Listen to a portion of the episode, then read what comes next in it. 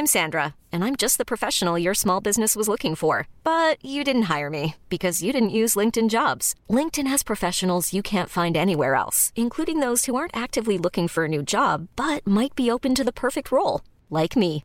In a given month, over 70% of LinkedIn users don't visit other leading job sites. So if you're not looking on LinkedIn, you'll miss out on great candidates like Sandra. Start hiring professionals like a professional. Post your free job on linkedin.com/achieve today. Ever catch yourself eating the same flavorless dinner three days in a row? Dreaming of something better? Well, HelloFresh is your guilt-free dream come true, baby. It's me, Keke Palmer. Let's wake up those taste buds with hot, juicy pecan-crusted chicken or garlic butter shrimp scampi. Mm.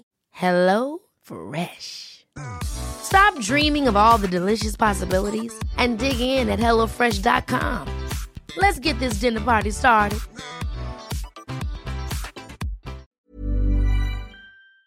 Hello, guys. Welcome to the Manchester Football Social. We're Blue Moon Rising. My name's Stephen McInerney. I'm joined by Alex Hilton and Sam Lee. How are you doing, guys? Very well, thank you. Very well indeed. Yeah, lovely to be here. Thanks for having me. It's good to have you. I can see you both, and you're both looking wonderful across the studio. We've got an hour of talk about West Ham, the Carabao Cup final. Don't forget as well, you are new to this, make sure you subscribe and you get all the Blue Moon Rising episodes every single week. Hello there, guys. Welcome back to the Manchester Football Social with Blue Moon Rising. My name is Stephen McInerney, and we've got an hour of Manchester City chat. We're talking about the Carabao Cup, we're talking about the potential defensive crisis, and we're talking about West Ham, obviously. Uh, it's going to be a very good uh, show. We've got uh, loads of people to talk about. We've got Alex in the studio as well. How you Steve? How are you feeling? Yeah, I'm all right, man. I'm just so on a high start after the Carabao Cup final. I know it feels good to be a blue right now. I'm so excited about the season um, ahead. We've still got to go. Still in the FA Cup, looking like we're going to be favourites of the Premier League and all the Champions League action. I can't wait, despite the fact that we've only got about two defenders left in the squad. That will be all right. You can put on a pair of boots. And we've also got Sam Lee from Goal. What are we going to be discussing today, Sam? Oh, wow. I'm hoping to borrow a bit of Alex's energy for the rest of the show, to be honest. But yeah, um, I'm looking forward to looking looking at that West Ham game, to be honest, because after Pep's little gauntlet throwing down earlier on, it should be a big one. But um, obviously, plenty to discuss before that. Yeah, absolutely loads to discuss. But where else can we actually start other than the Carabao Cup final? All three of us in the studio were down at Wembley. It was an absolutely huge game of football. And I want to know what Blues think as well. Don't forget, you can get in touch on 0345 treble one seven six two five, and you can get involved in the text as well on eight double seven double one. But Alex, I want to know how important was this game now for the rest of the season? Because that kind of uh, word that no one wants to talk about, uh, the quadruple, uh, it's, it's been the first box has been ticked off there. How important is this now for the rest of the season? Well, I think I think it's very important. If you're going to win a quadruple, you've got to win every trophy. We're, we're one quarter of the way there. Um, I, you know, I'm, I don't think it's uh, like like I think Sam called it a gauntlet thrown down. You know, it, it's uh, it's a statement of intent. You know, you've got uh, we're starting to win trophies um, more and more and more, and every single one we pick up, there's that culture of winning that you breed into it. And how iconic was that picture that came out? You had um, Oh, yeah. David Silva, Fernandinho, Vincent Kompany, uh, it sort of all stood together, go look with with the team and there's a, there's a, there's a there's a spine of legends in this team of senior players that uh, that you know we're gonna the Premier League will remember as like iconic greats. And that's the team that the, the the basis team and they are winning stuff. But what's so exciting is that there's the players that shone for me were the younger players. It was Raheem Sterling scoring the winning penalty. It was Zinchenko playing so well and looking so assured. Um, and it shows the depth that we've got in the team. It shows that we are we're capable of holding out when we weren't at our best throughout the match. That wasn't like a vintage Manchester City performance, but we still, you know, we, we shone all the way throughout and we managed to be able to um, secure a winning and get our hands on a trophy. And I think it shows that we're looking more and more like winners and we look ready and so fresh to go on and win three more trophies this season. Well, I mean, Chelsea were good, man. I know this is a City were show, good, weren't Chelsea they? were seriously good. Um, it was going to be a good day for Surrey as well until the unfortunate incident at the end. Which, to be fair, I mean, I was- we might talk about Kepa in a bit if we've got the time. But from the other side of the coin, if Caballero had come on, he could have saved some of them pens. You know, we know what he's like as a goalkeeper in a penalty shootout. Um, Kepa's dancing around on the line, almost outfoxed Aguero, but it outfoxed himself in the end because he dove over it. But you know, Caballero wouldn't have, and that was that was obviously a big moment for City. And like you say, it wasn't a great City performance, but you know, City got control back. I think overall Guardiola was happy with how it went, and like I say, you can't you can't ignore the fact that Chelsea, for what they did, were really really good. And yeah, it's another challenge overcome. And then when you look at it in terms of momentum, Liverpool now struggled to a draw at Old Trafford really with that ragtag United team. what have they got now? One win in the last four Premier League games, and that's Yeah. since they could have gone seven points clear if they'd have beaten Leicester. So I was in here after the Newcastle game when City lost up there, and it was all doom and gloom. Everyone expecting Liverpool to run away with it, and now it's just one point. So in terms of momentum and that kind of stuff, it was a big day for City. Do you think there's also something taken from the fact that City got through and it was quite a hard game in terms of like they had to show a different side of the character? We all know City these days is this kind of glorious, free flowing football team, but the fact that they had to kind of dig this out against a Chelsea team that obviously had something to settle given the last time they met, do you think it means a little bit more because of that? You know, the fact that we showed another side to our team? Well, I mean, Guardiola in the, in the Champions League, at least, he's talked about them needing to suffer in games, and Yeah.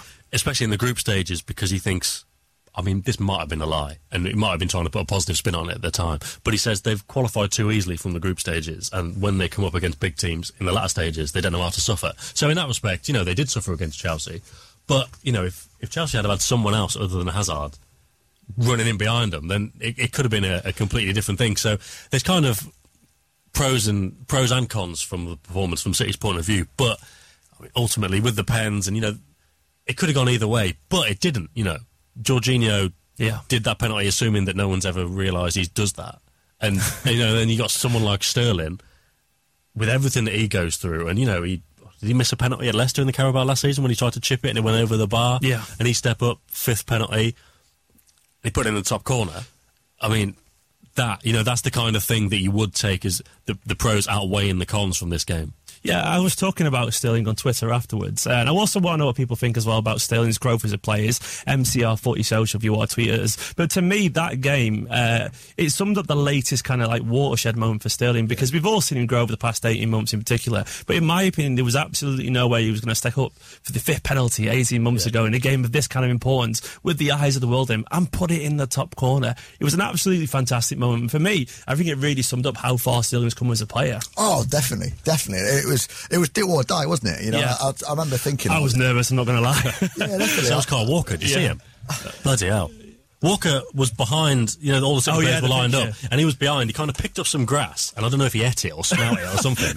And then he kind of he just looked dead nervous. And then anyway, he tweeted afterwards, or his social media guy tweeted afterwards that Sterling saved him from having to take the sixth pen. But yeah, sorry to to go back to Sterling. uh, Everyone was nervous when they big time. Oh yeah, hundred percent. I I think we- you know you, I, you could definitely see it, and I could see I could see the tweets, and I could see the headlines, and I Mm. could see the sort of picture of Sterling with his hands on his head. And then before you know it, I was too busy sort of visualising it going over the bar or going wide, and it's in top bins, and everyone's jumping up and down. You know, And I think Top bins. Uh, and the way that he's developed as a player and also as a person, and um, my big criticism, I remember talking about it a couple of years ago, was that um, Sterling wasn't a big game player. You know, and uh, that was harsh when he was, you know, 21, sort of like 2021. But it felt like when, we went to play Liverpool and all the eyes were on him, he sort of disappeared a little bit and going off to the Euros and, uh, you know, playing for England and he sort of withered away a little bit. And he was still a very young player and the time has grown, but he, he, he is now a big game player and he almost sort of revels in the attention and he's, he's taken ownership of it. And the way that he reacted to, um, what happened at Chelsea and the racism and all the things Yeah. that the press been saying about him, it, he's become such um, an iconic player on the pitch, and his performance is a bit better than ever. But also as a role model, and, and, and part of that is stepping up and being a bit of a leader in the team. And, and all the experienced players that we've got there, he is still one of the youngest players on the pitch. You go, yeah, I'll take the fifth pen. Yeah, I'll take the pressure. You know, I'll take that moment. And you want to see that in your players. And for all the people, time people call our players mercenaries, they've got an awful lot of character and an awful lot of desire about them, and it's it, he's such a fun player to follow as a fan. He's such a fun player because he just keeps giving, he keeps giving, and he's more. And he adds a little bit every single week.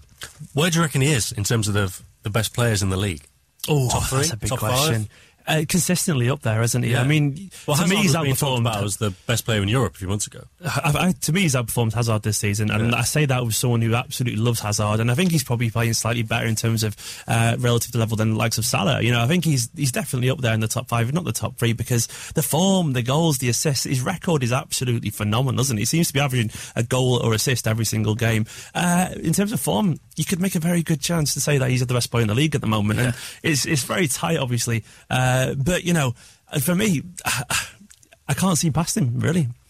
I mean, he, he could he could get player of the year. I mean, Oh, imagine that, the redemption of that. Yeah, it- it would- it would unneeded redemption, but still. Yeah, um, yeah, well, exactly. And this goes back to what Alex was saying about, you know, the criticism of not a big game player.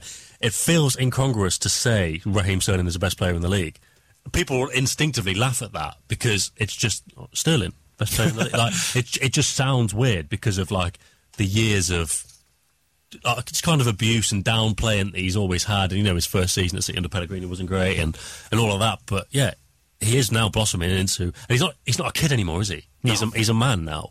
He's grown And as well as pe- he is a pe- like, yeah. People's expectations are changing, but yeah, I, I mean, I definitely do think he is up there. He, he may well be the best player in the league at the moment, and obviously, what's going to decide that is how he finishes the season because obviously City got this mad amount of games. Um, but unfortunately, the PFA voting is in about two weeks, so it's probably going to become too early for that. But you never know if the football writers decide to give it him. That would be reasonably ironic, wouldn't it? That would be absolutely uh, immense. But one Speaking of person, somebody who doesn't vote. don't you vote, Sam? No. Oh, why not? You don't I vote have at all? no idea. I, I, I don't think goal are part of the industry. Oh, get Sam, get Sam on the vote. Hashtag get Sam involved in the vote or something like that. I don't know. mine anyway. Yeah, well, there we go. Sam's a, it's a good bag. Uh, speaking of someone who's blossoming, absolutely loads. Um, it felt like a coming of age performance once again for Zinchenko. This is a man who's been relatively maligned with his performances at left back, uh, and for me, this was a game where he showed how much um, he takes responsibility in his own performances, and he showed why Guardiola loves him so much. We're going to go back to Sam again here because Sam was at the press conference today, and he was so complimentary Guardiola of Zinchenko, wasn't he? He talked about him being a role model essentially. Yeah, well, really annoyingly, um, I asked him about Zinchenko about two weeks ago. Expected him to do that, and he just went, "Yeah, he's all right. He's been good." then he was asked about him today, and he just uh, flew off the handle saying how good he was. It, it was really similar to the Bernardo Silva praise from the Schalke press conference last week. And he said, uh, he actually said most of the players when they don't play, they show him how disappointed they are the next day. You know, in terms of body language and being moody or whatever. But then when it comes to the next game, they're all smiling and happy, and they want to prove to him that they can play. But he says Zinchenko is always, always, always positive, even if he's left out. And he said that is the reason why he's playing so well. So again, in terms of sending messages to his squad, that was a big one again because play, players are going to be rotated out. They're going to need to come in. If you look at the injuries, which we'll talk about later on, Mahrez, I guess, is going to have to come in tomorrow night to kind of take the burden off people. Sane as well.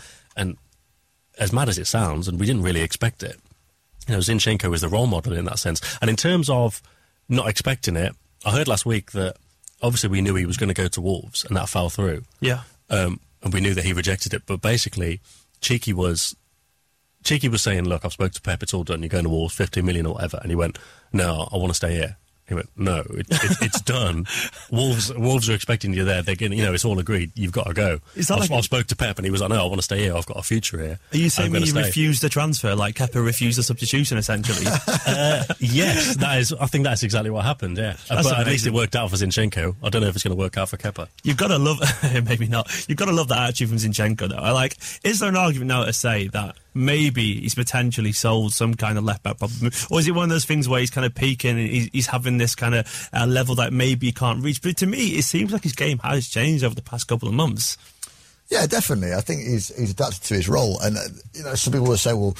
People, uh, uh, there was a lot of talk over the weekend from both uh, journalists and supporters on, online talking about how well Zinchenko did, considering he's playing out of position. Yeah. But I'm not really sure that he is playing out of position because I think he's sort of changed, he's shifted, he's adapted, and we've seen it a few other times in the league with sort of more experienced players like Valencia at United has been playing left back for like four or five years now, and I think it's happening more and more. But also, no one under Pep Guardiola plays in a position anymore. No one plays, you know, even Ederson sort of fills in at centre half or right back, and it's you sort of feel like with Zinchenko that he's he's found himself a little bit. He's found his voice as a player. What I love to see about Zinchenko is you see him dictating to the more senior players, uh, despite the fact that he's only played 25, 30 senior games for the club. And I think as a left back, maybe he has solved that problem. I would love to see us say, yeah, Zinchenko should be part of the first team squad next year, and we're not going to go and spend 30, 40, 50, 60, 70 million on the flavour of the month that comes from Spain or Germany or the Premier League, and we're going to develop somebody in house. And I think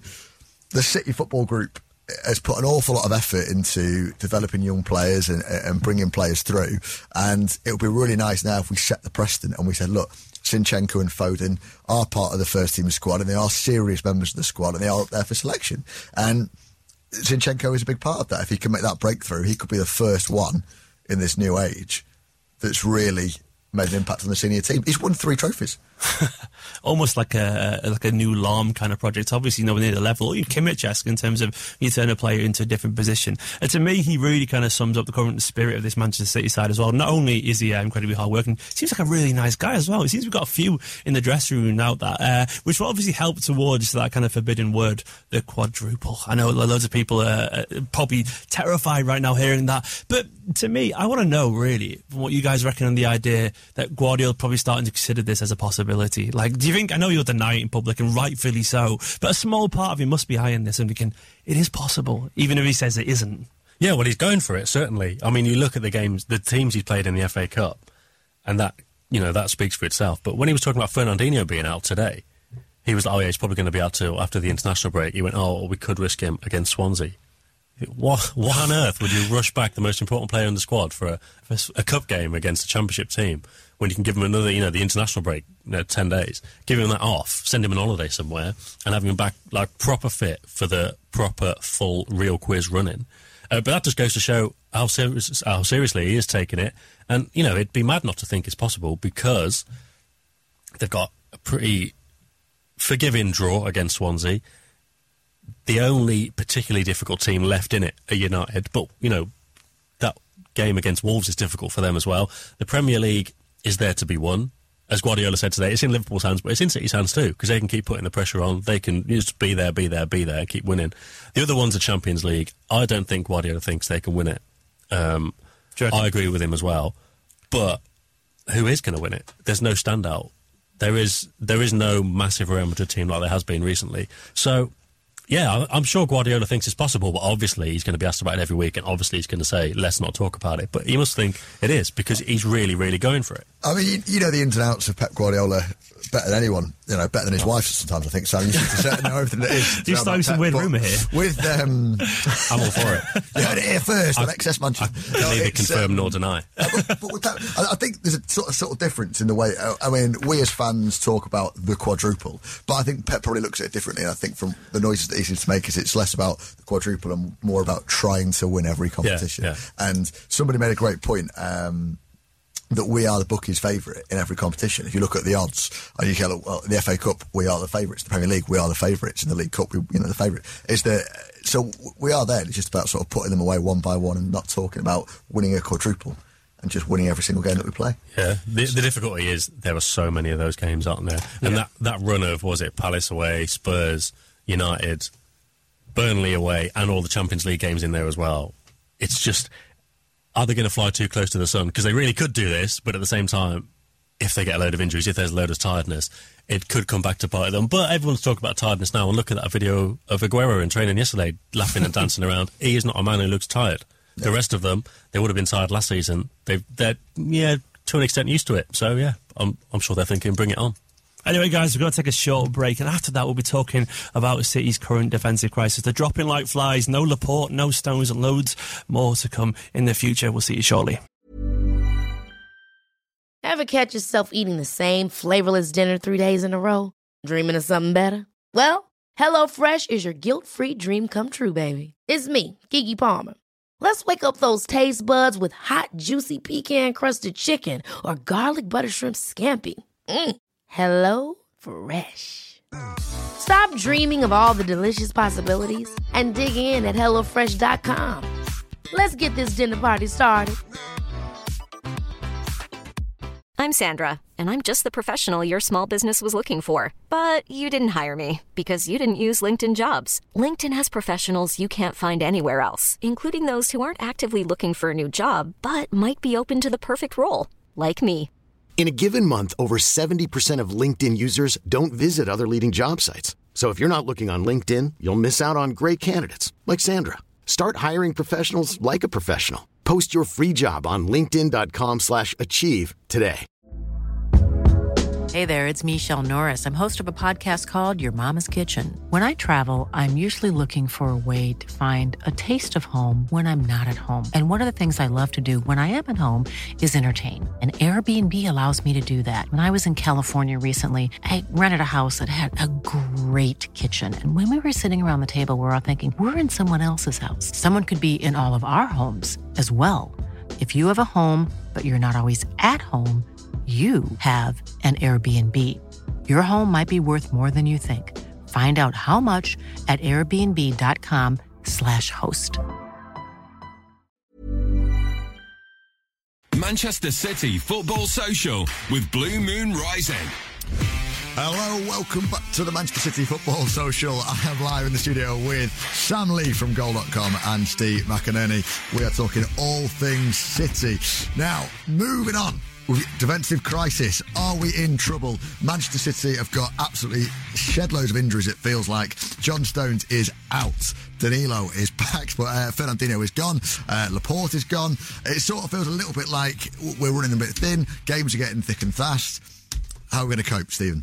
Um, I'm terrified. I'm genuinely terrified. Now, to me, it's mainly the Fernandinho thing. I feel like one of those teams that's lucky to say that our backup centre halves are Kompany and Otamendi. I know they're injury, well, one of them is injured in particular, but still, they're on a level that most people would dream to have as reserve. So on that front, given the games are coming up, I'm not too worried. It's more the Fernandinho issue, and also when you combine that with some, I guess, questionable form for some of the midfielders, which I think is a fair comment in terms of David Silva, and even De Bruyne is not really sparkling yet. For me, it's the Fernandinho thing. I think that's the one thing that Man City fans largely were terrified of actually happening, and it's come to happen, which is going to happen at some point in the season. I think we were all prepared for that, and it's happened again for the second time.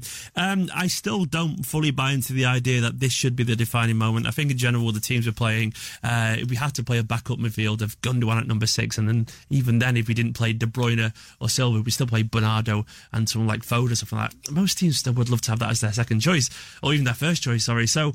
I'm not going to sulk too much, but it is a concern because obviously these players are absolutely fundamental, especially the centre backs. Because Vinny, you know, he's he's a bit dodgy. You know, his knees and all that they're not quite there these days. So you do worry that he could pick up an injury and he could be out for some time. And then after that, who, would it be? Would it be Kyle Walker at centre back? Would it be Eric Garcia getting a, a unscheduled promotion to the first team? I'm a little bit nervous personally. Yeah, well, the thing with Fernandinho is he's the shield, isn't he? And Yeah. I think there's some stats this season that show that he's had even more work to do this season than last. So for whatever reason, teams are like getting through City's press a bit more. But at least Fernandinho has been there to sweep it up. And then he wasn't there, obviously, against Palace and Leicester, and we saw what happened. And then you think Otamendi's improvement came when he was in such a defined structure that he never really got isolated. Because on the odd occasions he does get isolated, he still chucks himself in, doesn't he? Yeah. And Kompany once a game will get skipped past and just stick his big right leg out and trip someone up.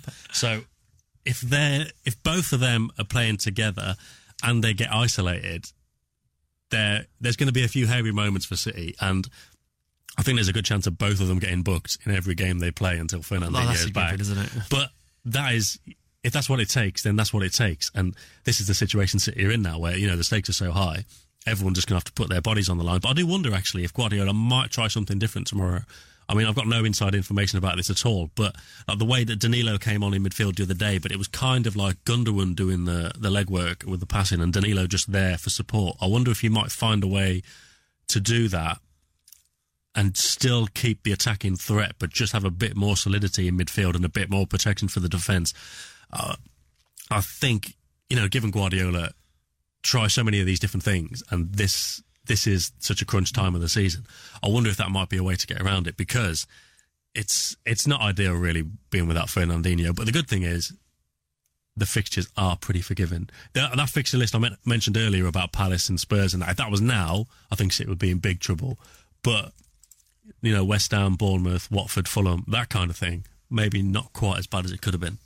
I mean, to me, the slight concern maybe is we've got these injury stories. Actually, Schalke, because that game isn't over, you know? Like, uh, that's far I know we definitely favourites Man City, our favourites for that, unquestionably. But if you've got an aging, you know, pair of centre backs, one potentially injured all of a sudden, and nothing no Fernandinho's dropping to, that's where I'm actually worried. I feel like I'm with Sam in terms of it's a relatively forgiving fixture list, but it is that Schalke game because that's the Yeah. kind of And where- Otamendi's banned as well, isn't he? Is it? Oh, oh, oh, I- oh I'm terrified. uh, I forgot about that entirely, but Stick Eric Garcia in. Eric. Garcia, do you know what? I wouldn't be against that, would you reckon? Well, I mean, it's a it's a weird one, isn't it? Because I think first off, it's the Premier League, so we, we seem to have written off, you know, West Ham and Bournemouth and so on. But Yeah, yeah, no, it is these points have difficult, taken, these teams have taken points off us in the past. Um, particularly that Champions League game, you know, we're, we're hoping we might see uh, Stones come back. There's Fabian Delph can sort of fill in at those points, and you know, you might start seeing like Danilo play at right back and Walker play at centre back, at some sort of wheel cobbled together makeshift team with, with Ilkay Gundogan. I think. Um, hot take. You don't think he is a number six? I think people get him confused quite a lot because he's a, a midfielder that can put a tackle in. Doesn't make him a defensive midfielder, if that makes any sort of sense. Yeah. And I think that um, whilst he's certainly capable of playing that position because he is a very good footballer, he is. Um, not going to fulfil the same role that Fernandinho plays, you know. And Sam called him a shield earlier. Fernandinho, I think he's, I think he's irreplaceable. I think there's two or three players in the league. Um, you know, the others being like Kante, I think really is the maybe Matic on a good day, but it, those are the players. There's very very few of those players that that work the way Fernandinho does. It's almost you know, like almost like a different position, really, like a unique, like a midfield sweeper. You know, it's incredible what Fernandinho does. So to try and bring somebody in to replace him, um, like you said, Danilo and Gundogan shared that responsibility, but it feels like running out. And as much as I would like to see Eric Garcia or Philippe Sandler come in, that Schalke game, that's going to be where you find out what you're made of. And it is going to be a men, a men and boys game because that's going to be a team that have qualified for the last 16 in the Champions League that are going to go all out. They've got nothing to lose away at the Etihad and we'll throw everything at them. And they are, you know, we like to write off German teams as organised and defensive but they, they've got goals in them, you know, and they'll punish you. And, and even before that, you know, you look at West Ham, they've got pace in the team. What if Antonio turns Kompany inside out because there's hmm. no one there to stop him? Yeah. You know, and as much as I love Vincent Kompany, everything he brings to the team, he's not the quickest, and you know, he's got legs made of jelly. Sometimes you think like, well, yeah, I, it's, it's a bit to worry about. And, and here's the thing: is everyone love to say about Manchester City? They love to say, "Oh, they've got all this depth, and they've got they've got two teams, and they've bought every player, and they've bought the league." But we're a very vulnerable team, and, and every time it gets to this time of the season, you know, we've been in this situation before where suddenly we're, we're two or three suspensions away from going. On a minute, we haven't got any players left. Can we moan though, really? Because we are kind of being victims of our own success. You know, Oh, we can definitely moan. We can definitely Of course we can moan. We're Man City fans. We can we moan. can. That's what we do best, and that's why I'm proud of us. But yeah, we definitely. I mean, uh, realistically though, I mean, it's one of those like, oh well, you're there, Tiny Valley, and that because you've winning so many games. So we're playing this many games because we're really good, essentially. And we wouldn't be having all these injuries if we didn't have this like you know chocker schedule. So uh, I do I share the concerns, but I feel like it's one of those where it, it's just it comes with the territory. It's one of those things that we have to accept. I mean, it doesn't make it any easier, uh, but it is just kind of life as a top team. And the thing is, for me, is like I'm wondering now: is are we should we be prepared mentally for potentially dropping some points? Because you look at the teams, you know, like we were playing, obviously West Ham, they're a decent team. Felipe Anderson's a good player. We'll get onto them more later on, obviously. Uh, they've got Antonio, who's had a lot of pace out wide. Um, and Bournemouth away, I don't really share the idea that it's going to be totally easy. Then, you know, Watford are a decent team who can knock it about a little bit. Uh, Can can either of you see us like uh, slipping up a little bit in one of these games? Well, it's always it's always possible, but no. no, because I mean, look, on the other side of the coin is. You've got loads of players who are, who are really good and they are fit. Um, like I said, Aguero doesn't seem tired whatsoever. Uh, the good thing is, well, he scores loads of goals at home, not so many away, but City got loads of home games, so that'll fit together quite nicely. Sane's still to come in. Mahrez could even, you know, turn his season around, make the big contribution that he was hoped to make. Sterling, we were talking about earlier, that's just the, the forward line. De Bruyne, we'd like to think, is getting sharper and fitter. David Silva's off form at the moment, but you know people are saying, "Oh, it's his age or whatever." But we had that with Fernandinho in the first few weeks of the season, and he's been excellent ever since. He's also off form by the standards of David. Yeah, Silva. exactly. Yeah. and there's Bernardo as well, who is who's just doing everything at the minute, and maybe he'll get a night off tomorrow night, and he'll be ready to go again at the How's weekend. his foot, by the way? Do you Well, know? he he didn't get mentioned today by Guardiola in, in terms of being injured. Um, not that that necessarily means anything. He did he did limp slightly out of Wembley the other day. Um, I wouldn't be surprised if he didn't play tomorrow, but came back at the weekend and, and was all right. Um, just because he probably needs his time off as much as anyone else. But this this is what I'm, I'm getting at. You know, in terms of all that quality in the attacking third, that's probably the, probably one of the best ways to go around the problems in defence. Could it just be- take it to him? Could it be Foden's chance to shine? Maybe because I mean sometimes you get a silver lining where a young player gets a chance. I mean we've talked about Eric Garcia as well. It could be one of those two lads now that uh, steps up and uh, yes, the amount of young players you t- tend to make their name because someone gets injured and they get this unexpected chance all of a sudden. It, could it be Foden's time? Well, you'd like to think so, wouldn't you? And I think that one of the more exciting ways of dealing with the problem and um, the lack of players at the back or the lack of players at the back would be to go back to Guardiola's sort of plan and policy when he first came to the club of, well, we'll just not let anybody else have the ball and we'll try and have 80% possession. Let's go and play a load of lovely players who can play football. And Phil Foden's one of those. I think between sort of uh, Foden, Gundogan, Bernardo Silva, for example. You've got three players that are all capable of putting a challenge in. They all do the legwork, they all do the running, but also at their absolute best with the ball at their feet. And you think, well, we're more than capable of playing at home against West Ham and playing against Bournemouth and so on, and, and having 75% of the ball. Um, and outscoring these teams, which is, I think, is my solution to the problem. And I would love to see it with the rotation, the number of games we've got. Surely you've got to see Foden get some Premier League minutes. Well, there's a lot of criticism actually from, well, I say a lot. I definitely saw a subsect of Twitter who were a bit critical about Pep's decision not to bring Foden on in the cup final, especially as the fourth substitution, because he did essentially put uh, someone who's not a midfielder in midfield. I know Danilo's very flexible and has got years of experience, but a lot of people thought, I even out of loyalty to Foden, given the fact that he did kind of help get us there, you know, same Muric, but more so Foden in terms of as a midfield player. Um, people were saying maybe that was the chance to, you know, move Gundogan a little bit deeper, bring Foden on. Uh, to me, I can understand this with Danilo, but uh, do you think it's fair criticism that, uh, you know, that Pep's got for not playing Foden in that game? No. Um, yeah, um, no, no, no, no. We're splitting the studio. That yeah, that yes was was agreeing. Um, Oh, okay. There's been times where Foden could have come on, but it's like, well, the game was still in a precarious situation, and that game was in a precarious situation, and he. At the moment, well, it, for a start, he's not a defensive midfielder, so fine. Maybe he Yeah. could have come on further up. But he's talked recently about his defensive side of his game needing to improve, and against Chelsea playing like that on the break, that was an issue. But Guardiola actually talked about it today in the press conference, and whether you want to choose to believe him or not, it sounds legit to me. He said he brought Danilo on because he's quite tall, and especially with the set pieces, Yeah. you can't have Foden marking David Luiz or whoever at a Chelsea corner. He was saying the Chelsea players are massive compared to the City players, and he had to think about the set pieces, and that's one of the reasons he, he went with Danilo. And I mean, that makes complete sense. I remember a few years ago, um, you know, I think United got a bad injury and they took off Raphael like straight away and put Berbatov on, something like that, just because purely for the set pieces, and that is a completely legit reason. And yeah, it, it is a bit of a shame for Foden they didn't come on, but this wasn't a game that City were walking. This is this was a difficult game, and yeah, maybe could have thrown a bit of caution to the wind, but yeah, the set pieces that that other than the counter attack was Chelsea's only hope. And late in the game, those kind of free kicks happen, so it makes sense to me. Yeah, uh, and also this idea that Guardiola owes Foden something. No, as much as we all love to see Foden get in a City shirt and get on the pitch, he doesn't deserve a place in the team just because he's Phil Foden. He deserves a place because he's the best position. He's a that stop time. put Iniesta, man. Put some respect on his name. He's got 15 years for that.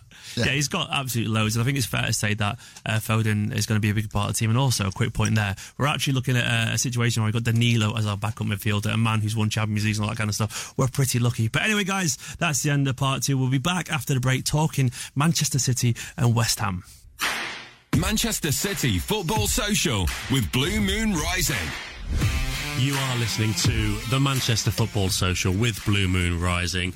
Plenty still to get through tonight, and if you want to contribute, you can call us on 0345 111 7625. Text us on 87711, and of course, get in touch on Twitter at MCR Footy Social. I'm with Steve McInerney and Alex Hilton. But to kick straight off, we have got ex City and West Ham player Mark Ward on the phone. Mark, how's it going, mate?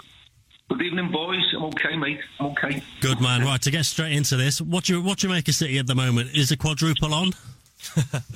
Definitely, yeah, it's got to be, hasn't it? You know, great result of the weekend, tough game.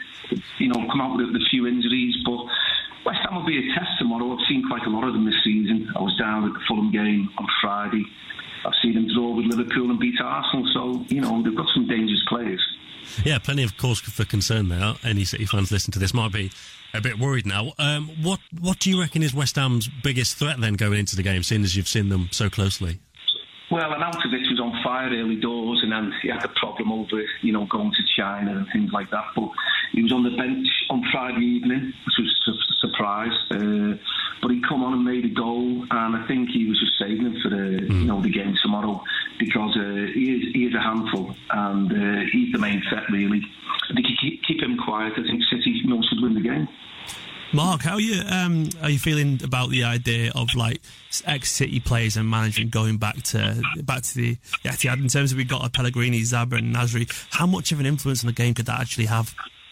Well, I think Nasri, I've been told by a good source, will probably start tomorrow. And Oh. uh, Lanzini's back. He was on the bench Friday, come on, was influential. Very, very good player, been out a long time. Uh, Lanzini, don't think he'll start. I think he'll be on the bench. But but Arnautovic will definitely start, and uh, you know it's it, you know it's a big thing when you go back to your club, uh, the manager and, and different players, and you always want to do well, but you know, I'm uh, I'm just hoping City win the league. I can't have uh, the red side before winning that. I'm a blue through and through, and uh, you know, blue sticking together. Well, they think they haven't won at Christmas, didn't they, when they were so so far ahead? And uh, I was a Man United supporter at the weekend. Uh, sorry to say, but you know, I backed them to win one 0 and I, I, watched the game with a lot of me, uh, me red nose mates, and uh, their faces, uh, you know, after the draw, they know they're not firing on all cylinders at the moment. Liverpool, you know, they've had a few draws, and uh, it's just a pity City's just got a few injuries, but they've got a big squad, and, and, and I think uh, they'll be too powerful for them. Speaking of uh, too powerful, obviously with this the end tomorrow, what's the West Ham strategy going into this game? Do you think they're going to sit back, or they're going to try and get involved and make the most of Nasri and Arnautovic and so on? Well, I think they've got to be positive because uh, if you sit back, you know, you're there to be shot at with City, and I think you know, with the players that they've got, they've got very, very attacking-minded players. So, you know, if I was Pellegrini, and, and he is quite, you know, uh, he, he's that way, and he's, you know, he got a bit of stick. He won five on the bounce in December. I know, I know the opposition wasn't great, but uh, had a dodgy January, got knocked out the cup. But uh, you know, the, the West Ham players will be, up for this this, this game because they're, they're playing against the champions and the potential champions. Mark, I'm sure you would have seen the game on Sunday, and even if not, you'll have probably seen it since. But in your playing career, did you ever see anything like Kepa versus Sarri at the weekend? No, the only thing Could ever come near, and it's just come to me now, was when uh, we played Forest and uh, Gary Crosby headed the ball off uh, Dibble's hand. Yeah. I played in that game, and Howard Kendall went absolutely ballistic uh, on the side because, oh, you know, he, was blaming Dibs, but at the, at the, end of the day, it was one of them things. And when you look at it, it is quite funny. He was hiding behind him and just nodded it off his hand. Uh, I don't think Dibs played much played much after that. Uh, he was playing because Tony Coton was injured, but um, Howard was fuming. And I think you know something like that, you're disrespecting the manager, the club, and your players. And uh, you know, obviously, I don't think it affected the results because the penalties, City were far far superior in the penalties. Yeah, nobody's really buying the excuses afterwards, are they, about the whole misunderstanding? No, that's just uh, that's glossing over it, isn't it? You know, at the end of the day, he refused to come off the pitch, and uh, I think it was a it was a similar sort of thing in, in Palace, wasn't it? That someone wanted to take a penalty, and the manager yeah. him, "Yeah, was? Yeah, I think it was Palace. I am not too sure." Wow, and, uh, Anfield. Mahrez Anfield took it off Jesus. Yeah, yeah, yeah. So you know, I was on penalties at City, and uh, no one else wanted to take him. And I scored about 12 out of 13 one season. I really enjoyed the sort of contest between me and the keeper. But you know, when you when you set out, he's the penalty taker, and you know, he was coming off to, to put the reserve keeper on because he was probably probably a better stopper, you know. And uh, you know, to me, that's he's been fined a week's wages, but you know, a lot of people would say he shouldn't play again. You know what I mean for the club. Mark, just before we wrap it up as well, mate, I'm going to have to ask you this question. I know you've got kind of torn loyalties here.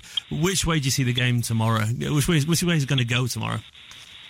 Um, I think I think City will win. I think it'll be tough though because uh, West Ham have got some good players and uh, they're all back fit now. Declan Rice has been building to midfield. Fabianski's been really good since he signed, and uh, I just think it'll be a test for City. If City score early doors, I think they can go on and, and win two or three. You know, but I'm looking forward to seeing a couple of my old teammates, David White and Clive Allen as well. That I'll be with them tomorrow. I heard as well you're on. Yeah, you're on City Square ahead of the game. Is that right?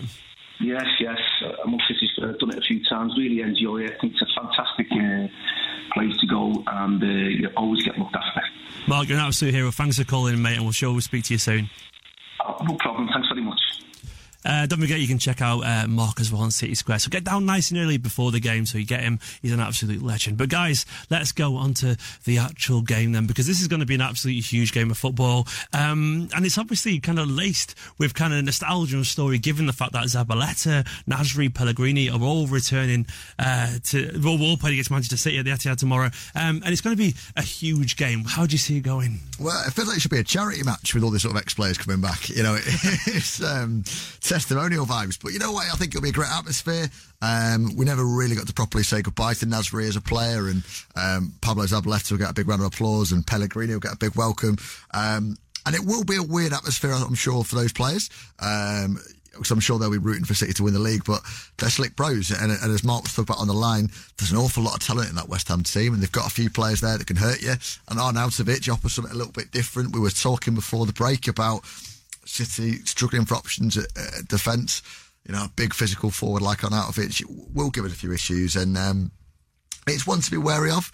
But ultimately, you know, it's a side of the bottom half of the Premier League. We, have done really, really well this year in terms of just grinding results out, even when it has been a little bit difficult for us on Wednesday nights. Uh, and I'm feeling, I'm feeling calm and confident. We'll go back to the press conference because Sam kind of hinted at it earlier. But if you haven't heard, Pellegrini was sorry, Pellegrini Guardiola was absolutely on fire in the press conference. He, he, basically set himself up for a bit of a fall potentially. Now Sam will obviously fill you in a little bit more on this, but he was really fired up, wasn't he, Sam, about this game ahead of it? Yeah, like unbelievably so. Really, normally he doesn't. Normally, like basically, he doesn't write the headlines for you. You know, you've got to work hard with Guardiola. But he was he was saying today, and bear in mind that he spent all his time, you know, going out in the Champions League to Monaco a couple of years ago. But he was saying, yeah. "Look, we wanted we wanted to play attacking football, etc., etc." And it's all about that. He actually said, "I don't care about the way we want to play. I just want to see from the players. I want to smell in the dressing room. I want to get that sense."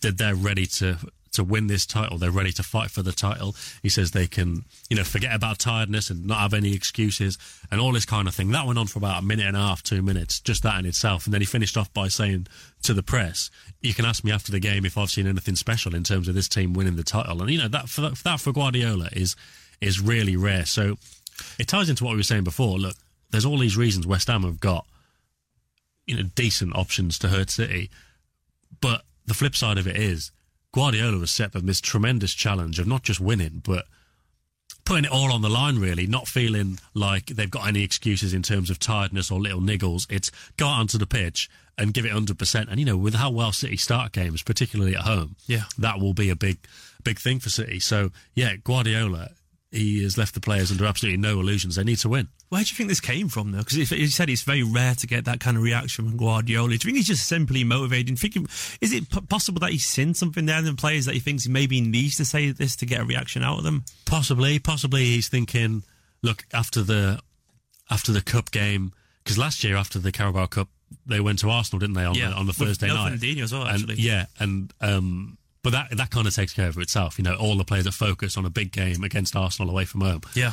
This one, maybe they're just, you know, maybe he's worried they're they're dwelling a little bit on on the success at the weekend, or yeah, the injury situation, or just a bit of tiredness, and he just wants to make sure there are no excuses and there are no reasons for this game to go against City, and just maybe he thinks they need that extra uh, ten percent or twenty percent or whatever whatever percent because West Ham, as we've kind of gradually discovered throughout the hour, they've got these really good players who yeah. are especially good on the counter attack, and yeah, I'm sure he's worried about it as much as any City fan is. They're a weird one, West Ham, because they've shown uh, moments this season where they've been really good. Obviously, like they're ninth in the table, and before they beat Fulham, but then they drew at Palace and Liverpool. They got some points off Liverpool against us, but then they also got like tonked by Wolves. They got beat by Bournemouth, but then they beat Arsenal before that. So essentially, they're a bit of a Jekyll and Hyde kind of team. You never know which one's going to turn up, but they've got the players, haven't they? When you think about it, like Declan Rice, you know, Felipe Anderson. They've obviously got the ex-City lads as well. I don't really kind of buy into the idea that this is going to be a, an easy game for City. It'll be a battle won't it? Yeah, it'll be a battle. Uh, and given the fact that you got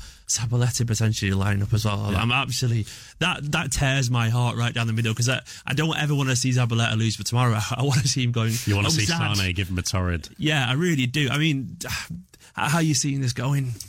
Well, it's a tough one, isn't it? Uh, and equally, like I think you've just hit the nail on the head there. The, the, it's quite easy to go, as we did at the start of the hour, to go, oh, it's just a little old West Ham. So yeah. we can put those away. But then they're ahead of the two places ahead of Everton in the league. And I think if we're coming up against Everton, I think you still think Everton is like a top six, top yeah, eight yeah. side. And you go, oh, that's a big game mm. that is. And, you know, and they've outperformed them this season. Um, yes, it, it is it is tough seeing Zabaleta, but Zabaleta's not the player that he used to be, and yeah. dare I say, and arrest me uh, against the Manchester City police.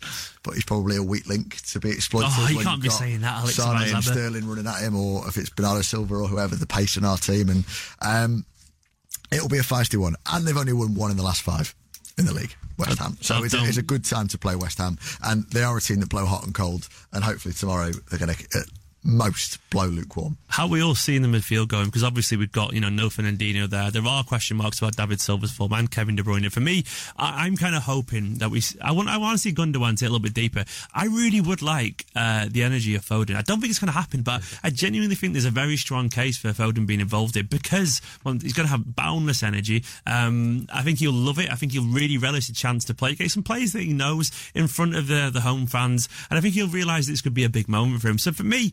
I would like to see that. I can't really see it happen, but for me, I think that would be a really nice twist. Yeah, well, maybe that's the kind of enthusiasm that Guardiola yeah. wants. You know, in terms of saying everyone needs to learn from Zinchenko, maybe look at Phil Foden to to lead by lead by example and come in and show a bit of energy. But yeah, I mean, I can't really see it. And you, you asked about the midfield, and I said earlier it's going to be a battle because don't forget, for all these good players they've got who are good at carrying the ball, good on the counter attack, they got Mark Noble and Robert Snodgrass who are going to scrap for absolutely everything. So it's going to be it's going to be a long night at the Etihad. I think it, it's going it is going to be well.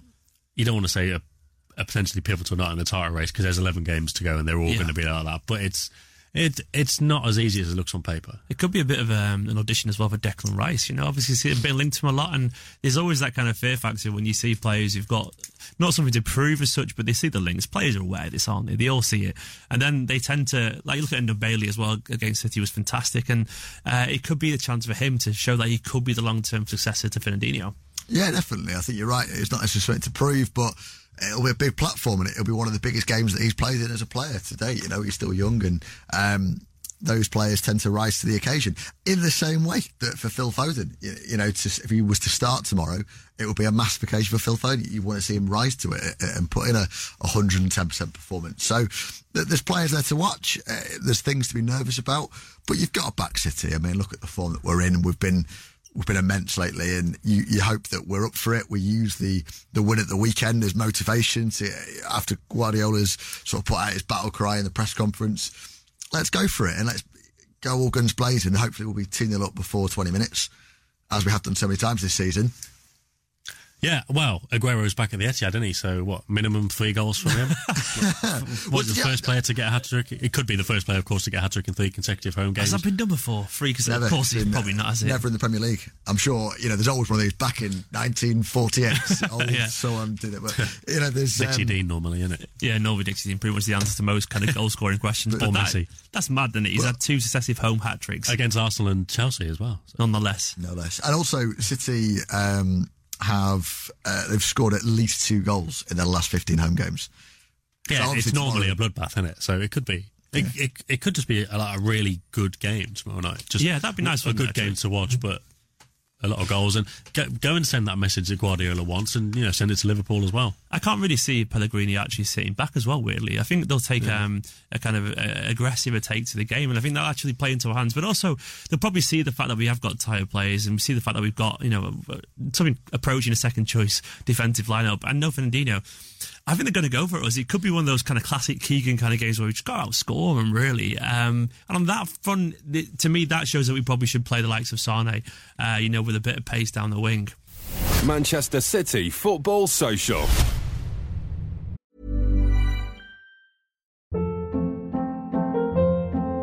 Hold up. What was that? Boring. No flavor. That was as bad as those leftovers you ate all week. Keke Palmer here, and it's time to say hello to something fresh and guilt-free. Hello Fresh. Jazz up dinner with pecan-crusted chicken or garlic butter shrimp scampi. Now that's music to my mouth. Hello Fresh. Let's get this dinner party started. Discover all the delicious possibilities at hellofresh.com.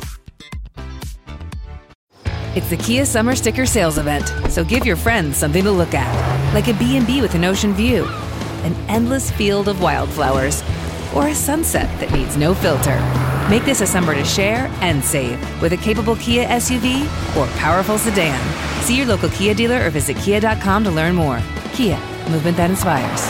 Call 800 334 Kia for details. Always drive safely. Sale applies to purchase of specially tagged 2024 vehicles only. Quantities are limited. Must take delivery by 7824.